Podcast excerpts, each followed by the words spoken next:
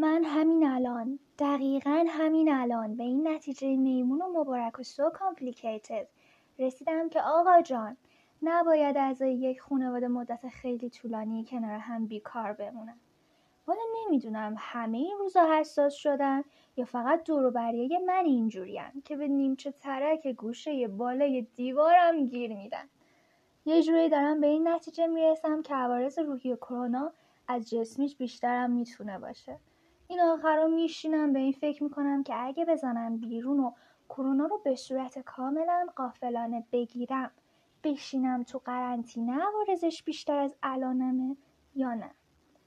به نظرم باید یه حدیثی باشه یا اگرم نیست یه جمله چیزی از جانب دکتر سمیعی انیشتینی چیزی بدم بیرون که مثلا دانشمندا ثابت کردن آدم از مراعات حریم شخصی دیگران و در و دیوار کرونا نمی‌گیره. خدای نکرده.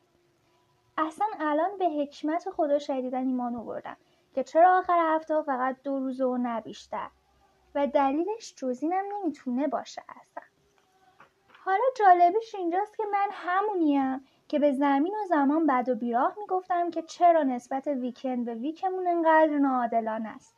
ولی الان به نظرم منصفانه ترین قانون دنیا همینه و ولا غیر. اگه مثل من به این نتیجه رسیدین باید بگم که خدا بهتون صبر ایوب و یعقوب عطا کنه. من که به شخص کنار ظرفشویی دارم جون میدم.